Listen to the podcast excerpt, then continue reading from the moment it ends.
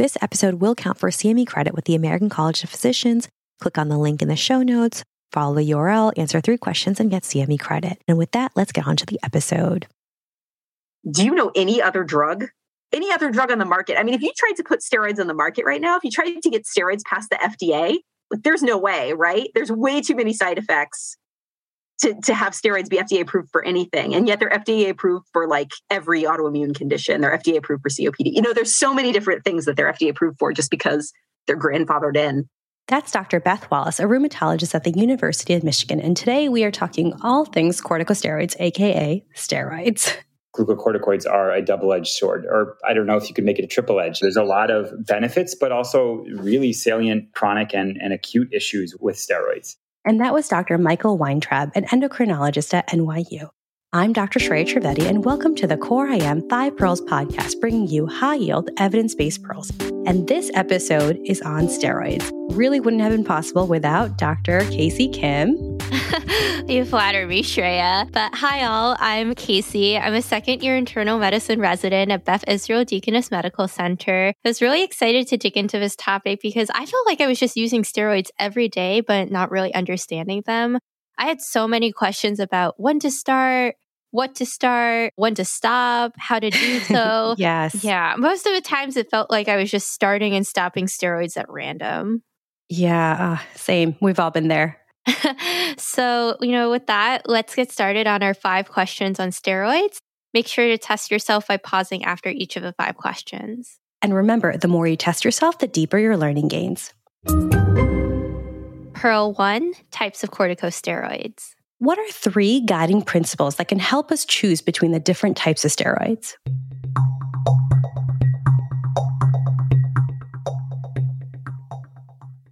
Pearl 2 Side effects of steroids. What have studies shown in terms of the dose and duration for worrisome complications?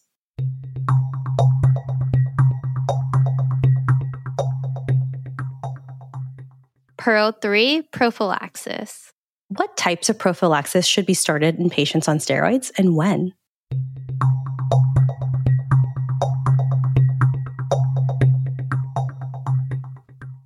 Pearl 4 Steroid weaning. In which patients should we wean steroids versus stop abruptly? And how should we do so?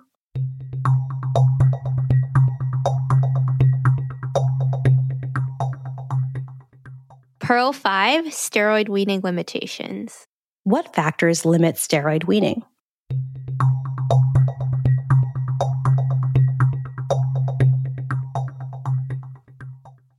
Are so many different corticosteroid formulations. And like I was just mentioning, how should we think about which one to start and why?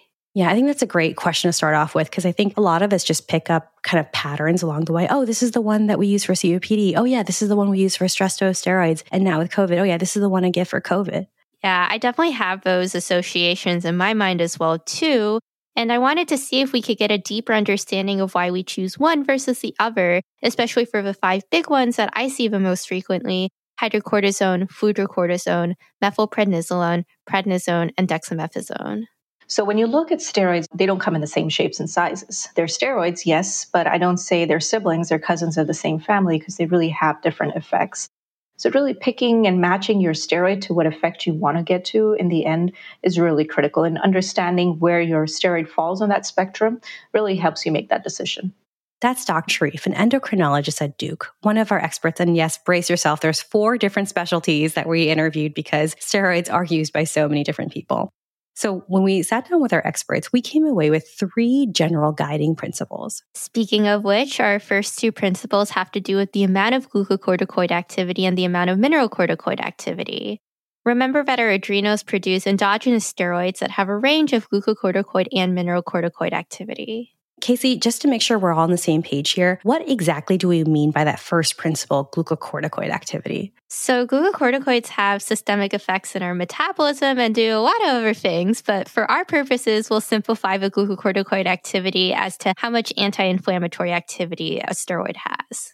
Great. And then with the second principle in determining which steroid to choose, what do we exactly mean by mineralocorticoid activity? So, if we simplify mineralocorticoid activity, basically what we're talking about is that the more mineralocorticoid activity a steroid has, there is more salt and water retention by the kidneys. So, this often leads to higher blood pressure and fluid accumulation.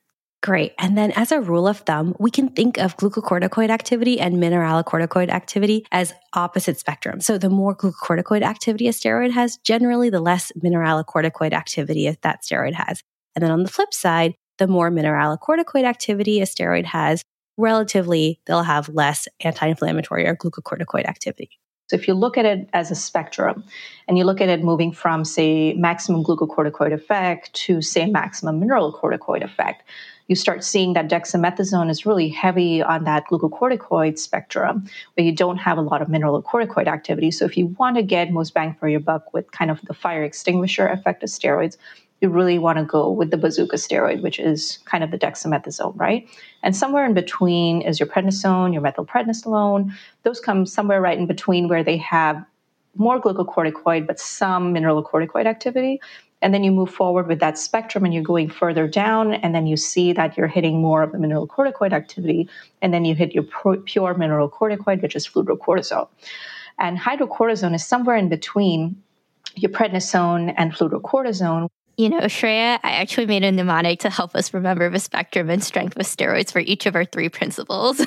okay, I love me some mnemonics. I would love something to help me remember the order versus kind of just going off of gestalt of how strong I think something is. Okay, so the mnemonic I came up with was something that I strive towards being. It's a high powered MD. So Uh, yeah, so each letter stands for a different corticosteroid, starting with hydrocortisone, going to prednisone, mm. then hmm. methylprednisolone, and then dexamethasone. I did leave fludrocortisone out, but that's because it doesn't really fit neatly into the spectrum. Okay, nice. Okay, I th- hopefully we'll have all, this all in an infographic as a reference. So, okay, if we take that high-powered MD mnemonic, if we think about the glucocorticoid or anti inflammatory effect, it increases as we go along the spectrum. So if we start with hydrocortisone, that H it has the least amount of glucocorticoid activity. And then dexamethasone on the other end has the most amount of glucocorticoid anti inflammatory activity. So this makes a lot of sense when we think about clinical situations in which we reach for dexamethasone. So for emergencies like spinal cord compression or brain metastases, you really want the strongest glucocorticoid and anti-inflammatory effect possible. So there you go, Dex.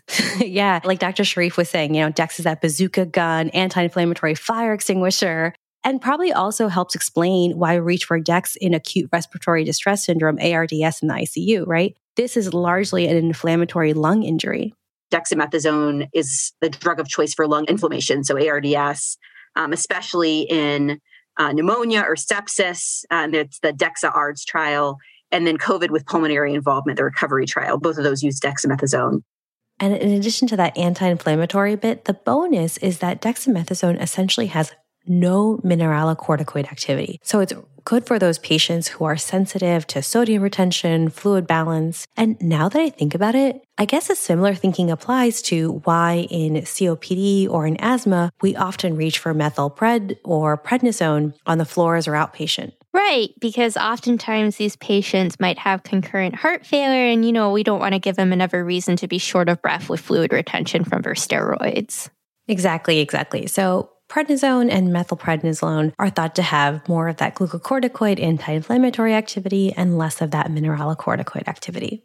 Speaking of mineralocorticoid activity, just as a quick recap of our high powered MD mnemonic, mineralocorticoid activity decreases along the spectrum. So the H in high powered MD is hydrocortisone, which has strong mineralocorticoid activity, with prednisone and methylprednisolone in the middle, and dexamethasone are champion glucocorticoid having no mineralocorticoid activity. womp womp, but also good in some cases. So if we think of when we reach for hydrocortisone, which has relatively more mineralocorticoid activity, it's going to be in septic shock or stress dose steroids, say in someone with adrenal insufficiency. But yeah, I can see now because it has relatively higher mineralocorticoid activity, it's going to keep that blood pressure up in the patients with septic shock or adrenal insufficiency. But now that I'm thinking about this more, sometimes I have seen people reach for fludrocortisone in these cases too. But you mentioned fludrocortisone is the exception to high powered MD. So, how should we think about fludrocortisone? Yep, fludrocortisone is that one cousin that doesn't quite follow the family rule of thumb. Always have that one. I know, there's always one, right? the thing to remember is that it has the strongest mineralocorticoid activity, but it also has some mild glucocorticoid activity as well too. And by strongest mineral corticoid activity, I mean it's just off the charts compared to the other steroids in terms of relative strength of mineral corticoid activity if it is off the charts, then why don't we reach for fludrocortisone in septic shock? Uh, it has the most mineralocorticoid activity. Why are we reaching for hydrocortisone? So the thought is that hydrocortisone has sufficient mineralocorticoid activity, so it does the job, so to say. But it's a hot topic and an active area of research with trials comparing hydrocortisone versus fludrocortisone or hydrocortisone plus fludrocortisone in, um, you know, the ICU setting around septic shock. Nice. So we will have front row seats as that plot thickens. Okay. This has been really great, Casey. I'm like smiling here, just cementing each of these steroids and the amount of glucocorticoid and mineralocorticoid activity has and really helps build that strong reasoning for why we might be using a steroid in one case versus the other. Yep, but let's take it up a notch with our last principle steroids half life and potency. Okay, yeah. So thankfully, half life and potency, for the most part, does track together. And if we go back to that high powered MD spectrum, on the left, hydrocortisone has the shortest half life, lowest potency. And if we move up on the other spectrum, dexamethasone has the longest half life and highest potency. When I first heard this principle, I got really curious, you know, if how does potency or half life matter? Can't you just use equivalent doses among the different types of steroids? So, someone's on dexamethasone with a really high biological half life of 36 to 54 hours. That's basically suppressing our our own hypothalamic pituitary adrenal axis 24 7 versus something like hydrocortisone, where our HPA axis might have time to, to kind of kick in and produce its own uh, endogenous cortisol or, and not, not kind of atrophy over time. Oh, so long acting steroids like Dex suppress the HPA axis more. So that's why we actually reach for short acting steroids like hydrocortisone in adrenal insufficiency because that shorter half life actually mimics the natural cortisol production multiple times a day. For one, it's a direct physiologic analog. Your body makes hydrocortisone, and hydrocortisone is available as a drug. So it's exactly what your body makes. It's also short acting, so you can give it two or three times a day to mimic the physiologic secretion. Or if someone needs stress dose steroids, uh, for instance, someone with adrenal insufficiency who is sick or having surgery, um, you can dose uh, hydrocortisone even more often than that. And we'll talk a lot more about adrenal insufficiency in Pearl 5. There's actually also a whole Core IM episode on it too. But in general, we should pick steroids with the lowest potency and half life that'll work for our chosen indication to minimize the suppression of the HPA axis and minimize the risk of adrenal insufficiency.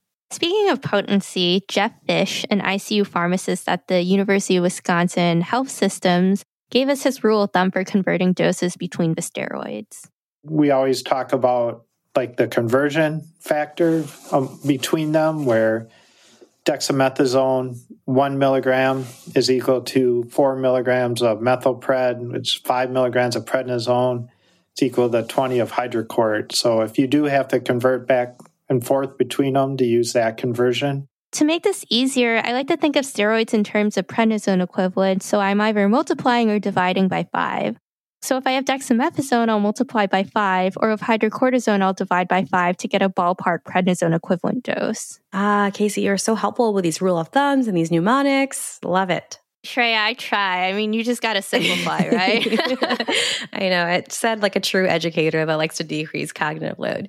All right. So let me try to take a stab at some of the takeaways. So I think big picture, we are learning that not all steroids have the same amount of anti-inflammatory and mineralocorticoid effects. And if you think of steroids on a spectrum, the strongest glucocorticoid, such as dexamethasone, has the lowest mineralocorticoid activity and vice versa, with hydrocortisone having relatively more mineralocorticoid activity and relatively less anti-inflammatory activity. With the exception of fludrocortisone, it's that cousin that doesn't really fit as well, unfortunately. But fludrocortisone blows the other steroids out of the water with how much relative mineralocorticoid activity it has.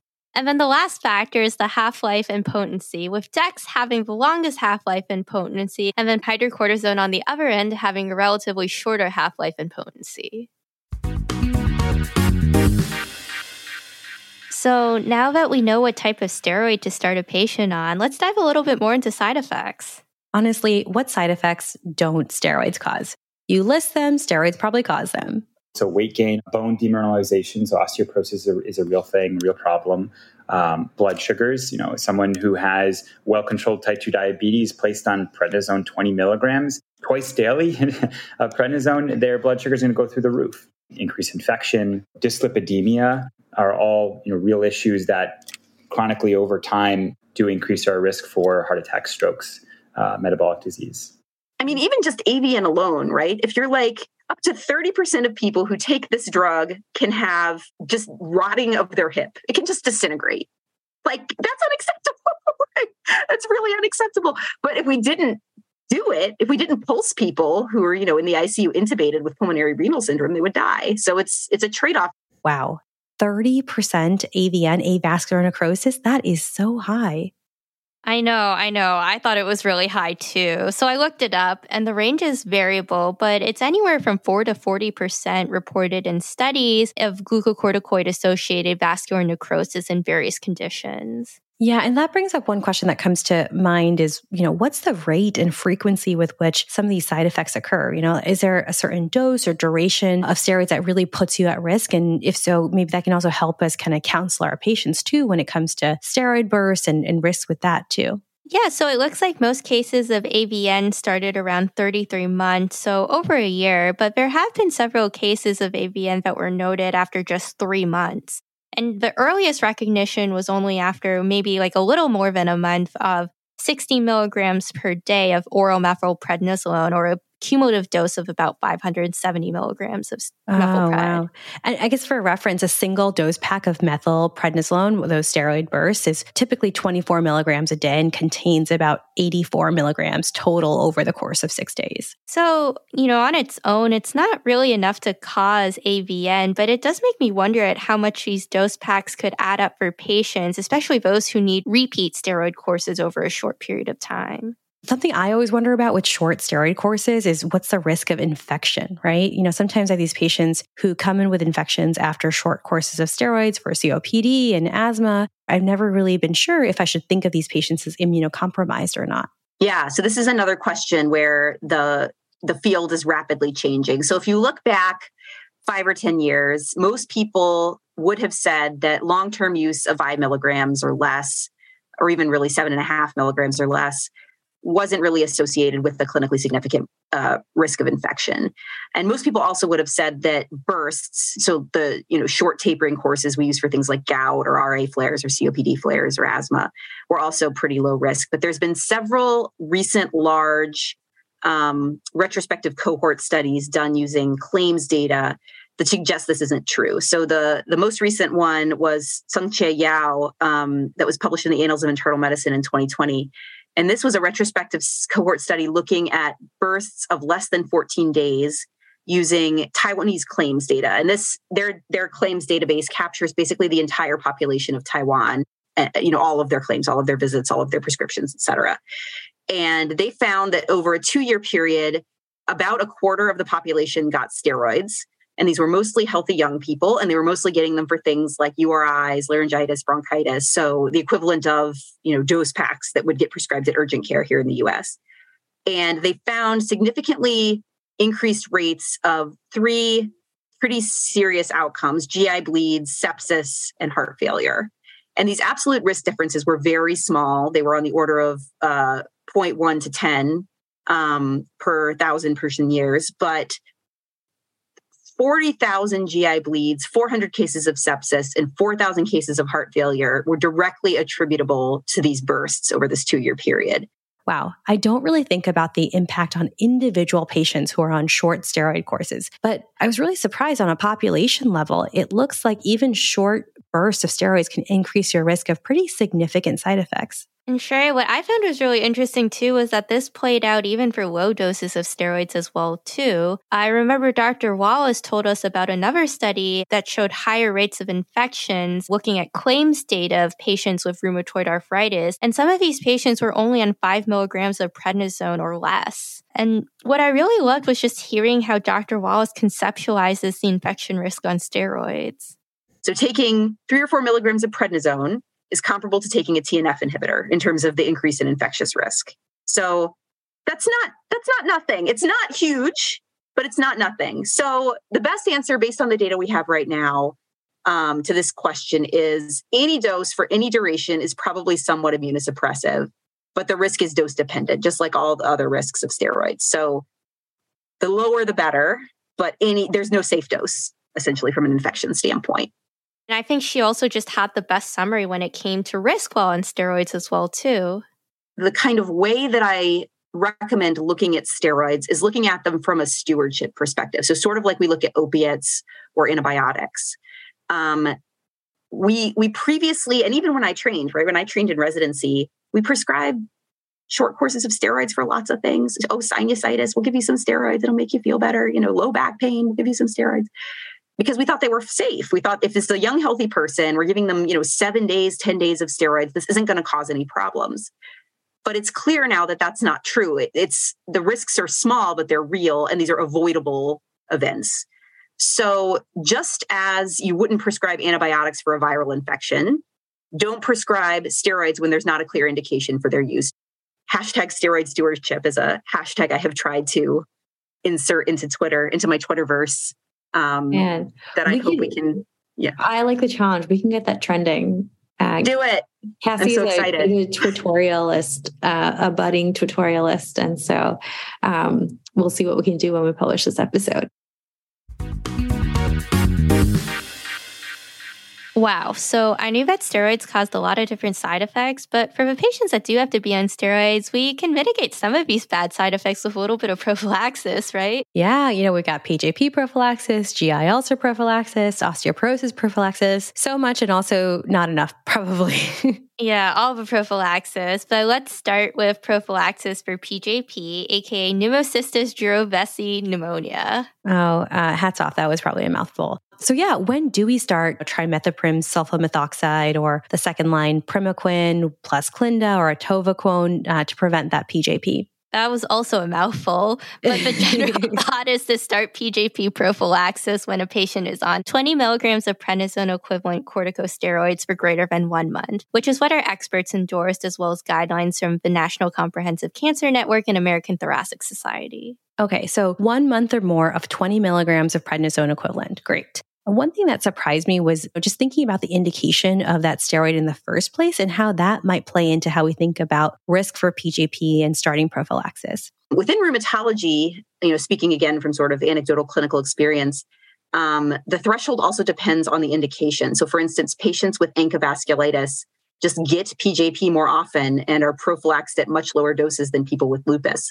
People with lupus, they can be on you know 60 50 40 milligrams of prednisone for months and they don't get pjp and i had a patient with vasculitis who um, she was on atovaquone and her atovaquone prior auth expired and she couldn't get it renewed but there was a, a, you know period of a week or two where she didn't have any prophylaxis and she got pjp in that little tiny period of time. So they're just more prone to it. So it sort of depends on you know what they're on steroids for Wow, it's humbling that just one week of prior auth nonsense made such a difference. Yeah. Ugh. And also just so interesting to think about how these different steroid and disease state interactions might change how you think about various risks. Yeah, definitely a lot of nuance, right? And I think maybe one of the reasons why having guidelines on steroid prophylaxis can be a bit challenging, right? There's just a variety of different conditions that patients are on for steroids and, you know, a lot of different side effects too. Speaking of those different other side effects, one of the other ones I've seen is steroid induced GI side effects or ulcer side effects. Yeah. You know, I've definitely heard of starting a PPI for patients on steroids, but I feel like I see it pretty variably in practice. Yeah, there's definitely some controversy over whether or not steroids in and of themselves are associated with ulcers and GI bleeding. But at least from studies, we've seen that the risk of ulcers increases fourfold whenever a patient is on steroids plus an NSAID. So some effects like steroids plus a blood thinner can really synergize based on a patient. From a GI standpoint, I do use guidelines for this. So anyone who is taking an NSAID plus prednisone, I prophylax.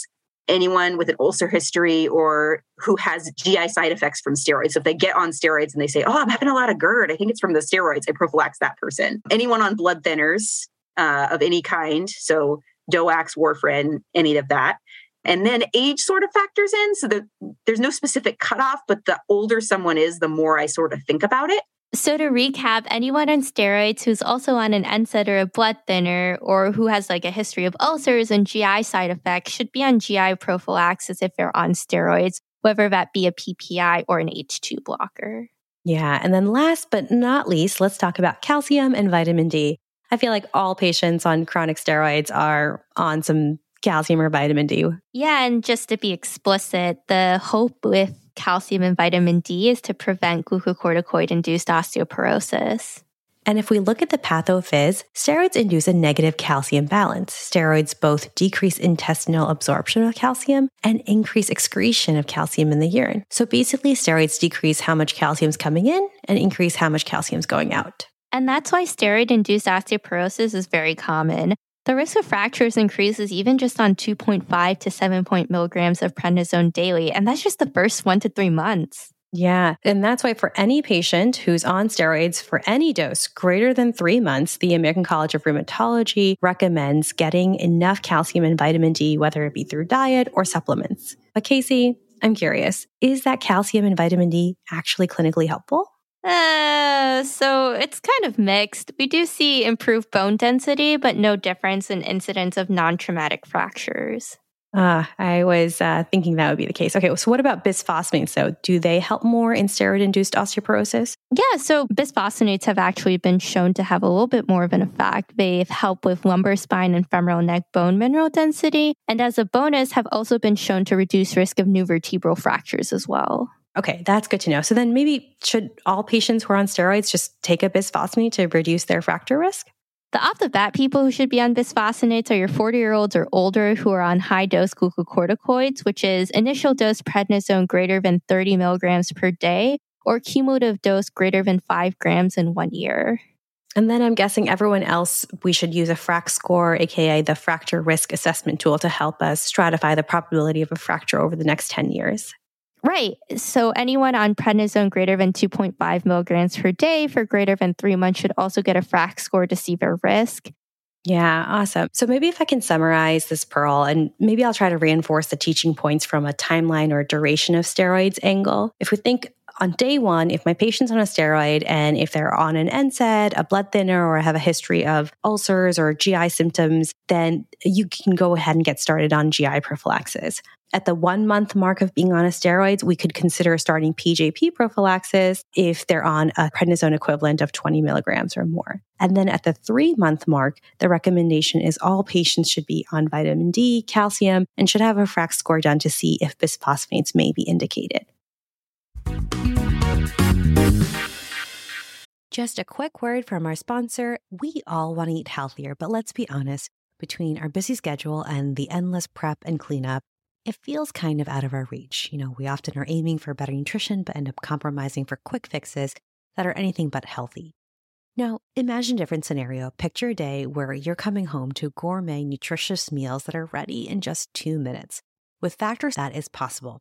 Factors delivers delicious, chef crafted, dietitian approved meals right to your door, ready to heat in just two minutes, giving you over 35 weekly options to choose from, from Calorie Smart to Protein Plus to Keto and don't forget, they have 60 plus add ons for an extra boost from breakfast to midday bites, so you're not spending all your time and money in the hospital cafeteria. So, no prep, no mess, just real mouthwatering meals tailored to fit your schedule and dietary needs. With Factor, you're not just saving time, but you're elevating your meal game without the hassle of cooking. Head to factormeals.com slash coreim50. Use the code coreim50 to get 50% off. That's the code COREIM50 at factormeals.com slash COREIM50. Okay, so while we do love preventing some of those side effects of prophylaxis, what about just stopping the steroids altogether? Let's do it, Casey. Stop the steroids and start the wean. Except you just brought up my one weakness, steroid tapers. Oh, yes, yes, yes. Bless. aren't they aren't they tough ones? Yeah, but really, it felt like a toss up all the time whether or not I should stop steroids immediately or wean them. And then, even then, I was never sure how long to make the taper either. Sounds like a million dollar question. Everyone has a different way of doing this. Um, I always say you ask five different endocrinologists, you're going to get 10 different answers on how they want to do steroid tapers. It's really comes down to the art of medicine. There's no perfect way of doing this, there's no design set way of doing this When we did sit down and talk to our experts and reviewers who are pharmacists, endocrinologists, rheumatologists, and pulmonologists, one of the biggest factors in determining whether or not a steroid should be tapered came down to duration of steroid use. I always have used like if they're on it for seven days or less, that you can just stop it cold. If they're on it for more than 14, then you should wean it. If they're on from 7 to 14, then it kind of depends on the dose and what you're using it for. Most trials just stop it after the treatment course. And even the one that I was surprised with is the Dexa ARDS trial, where they gave that 20 milligrams of dexamethasone for five days and then the 10 milligrams for five days.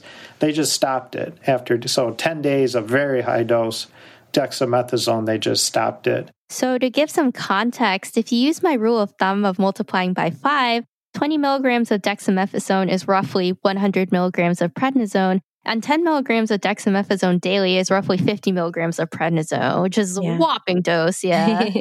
yeah. Sometimes you don't realize that when you're just ordering it. Yeah. So I appreciate that context. I think the other thing that surprised me, Casey, was just hearing the impact of multiple bursts of steroids over time. So, you know, we have all had that patient who has, you know, been treated with five courses of prednisone or, or medrol dose packs for their COPD exacerbations, or or they're getting uh, steroids for chemo as an antiemetic. There have been a number of studies that, are, that have looked at these populations of people, again, small n, but you know, if we have, say, um, there was one study of about 300 patients who were COPD, patients who were, were given prednisolone for short courses, like a couple weeks, but they were given for frequent courses, about 10% uh, developed adrenal insufficiency. And there's kind of other analogous cases of studies of patients who are being given dexamethasone, um, high dose dexamethasone, just for three day courses, but they were on it for you know multiple courses to be given with their uh, chemotherapy. 15% of those patients uh, developed adrenal insufficiency.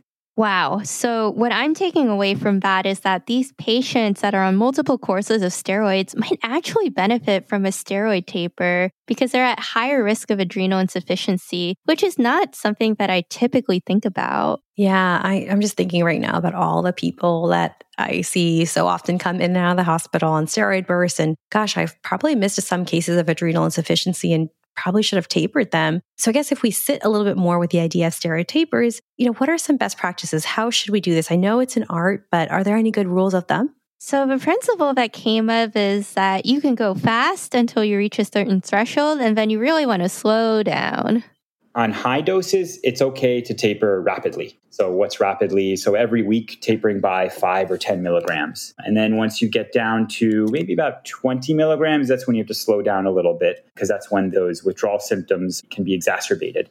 And then maybe decreasing by one or 2.5 milligrams per week. Okay, so we can do a rapid taper until maybe 20 milligram prednisone equivalent or so and hold on to the idea of steroid withdrawal symptoms because we'll get more into that in Pearl 5.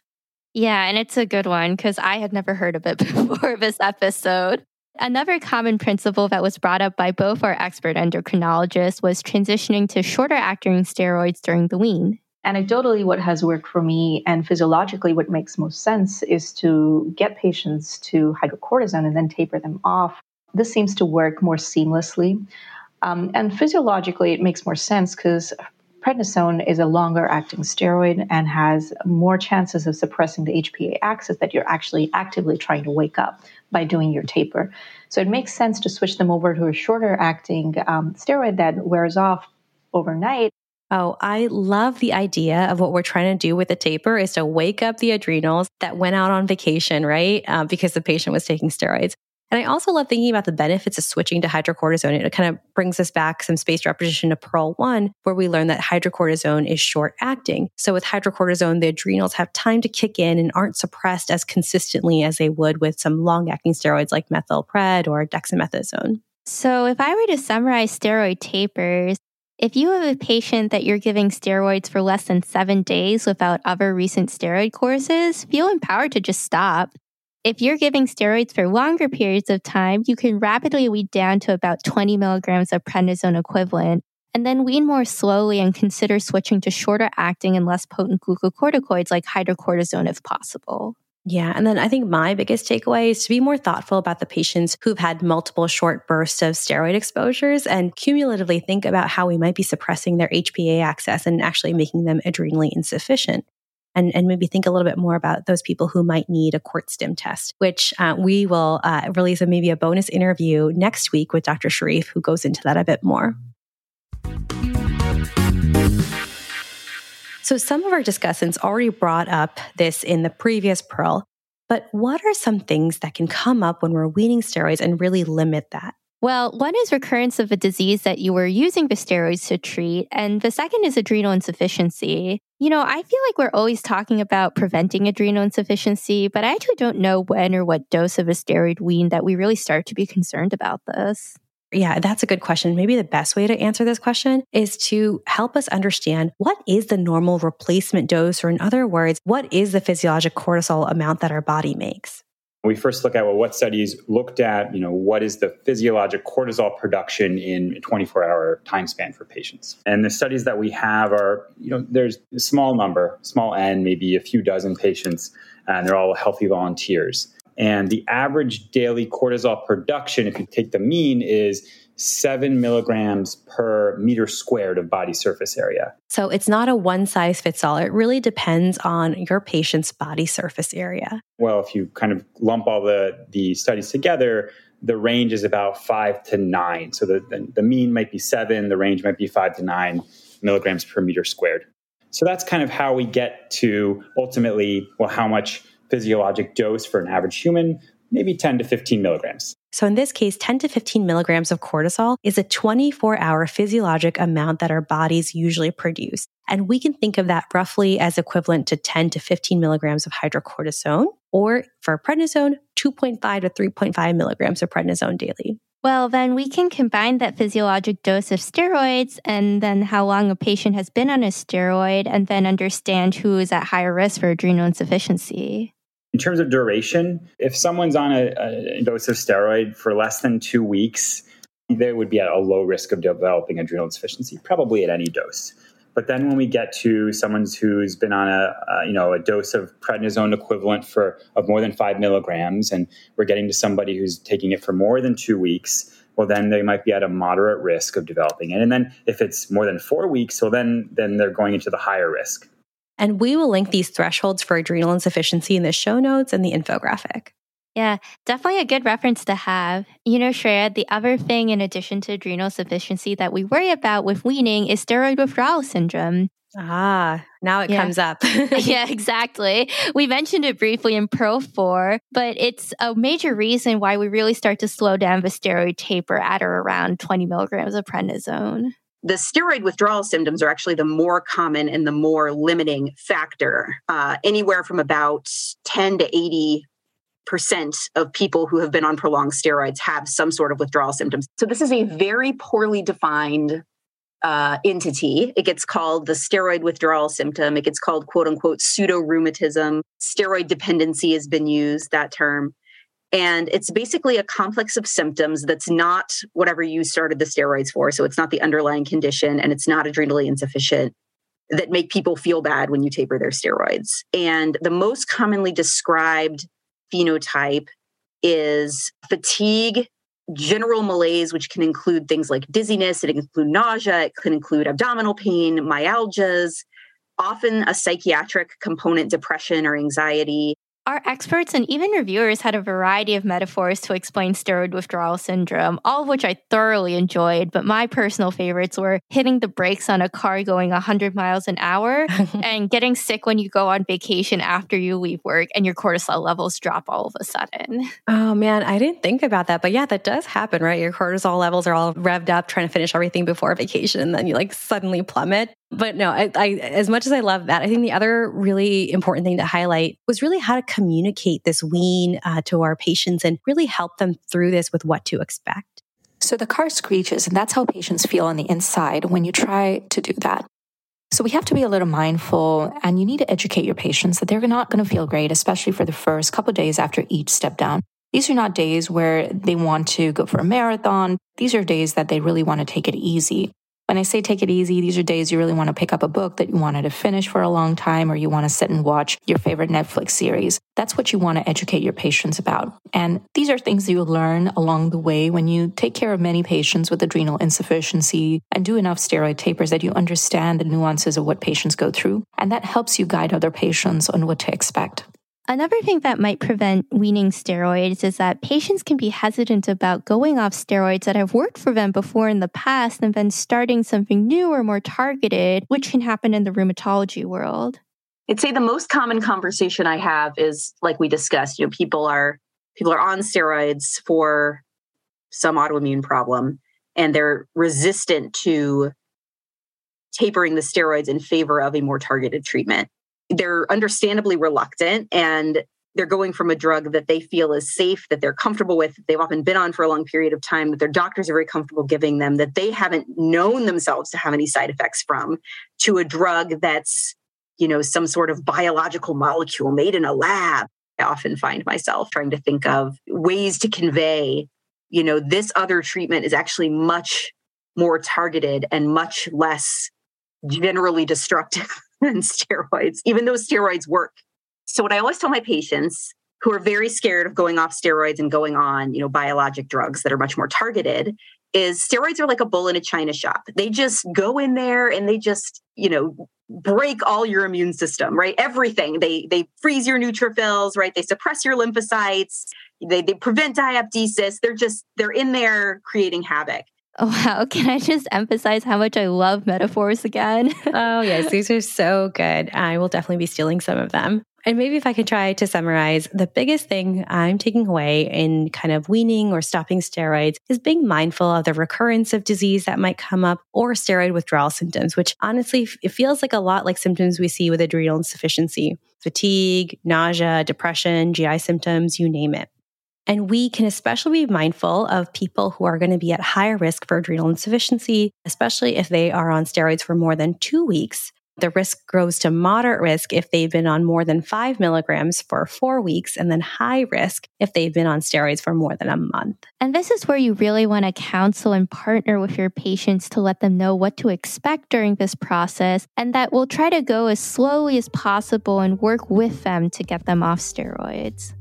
Yeah. And with that, hashtag steroid stewardship. and that is a wrap for our episode. If you found this episode helpful, please share this with your team, your colleagues. Give it a rating on Apple Podcasts or whatever podcast app you use. It really does help people find us. This episode was also made as a part of the digital education track at BIDMC. Thank you so much to all the educators and mentors. Thank you to our peer reviewers, Dr. Nick Mark and Dr. Katie Weisham. Thank you to Doc Shpatia for the audio editing and Dr. Sam Woodworth for the accompanying graphics.